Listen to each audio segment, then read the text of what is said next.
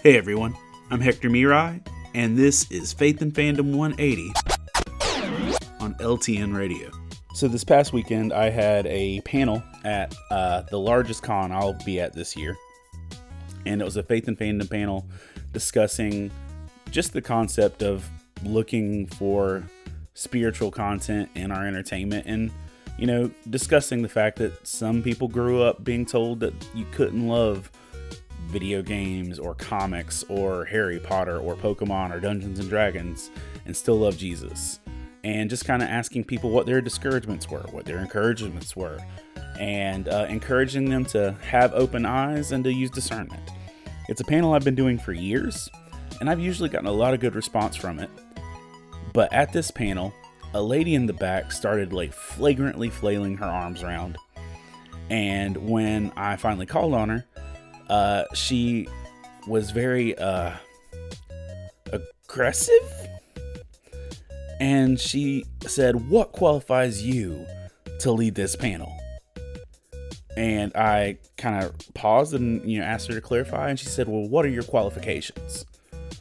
And you know, I just said, "Well, I've got a degree in divinity, and I've been a professional geek for ten years. It's a fan panel. I didn't even mention the books and uh, but apparently my answer wasn't good enough, and she literally stormed out of the panel.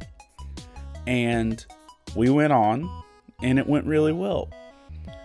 But that lady's response ate away at me the whole weekend. Like, I did another panel the next day, a geek church service, but literally every time I thought about it, it's bothered me. And I realized that I was holding on too tightly to what people thought about this. And Galatians 1:10 says, "Am I now trying to win the approval of human beings or of God? Or am I trying to please people? If I were still trying to please people, I would not be a servant of Christ." The crazy thing is, I got so much positive feedback about this panel. Literally at my hotel the next morning when I went to go get coffee, a dude pulled me aside and said, "Hey, you did a really great job and that was really encouraging." In the like hotel elevator. But I was so focused on what one person said that I was kind of ignoring what God said. And I just want to encourage you listen to God over people.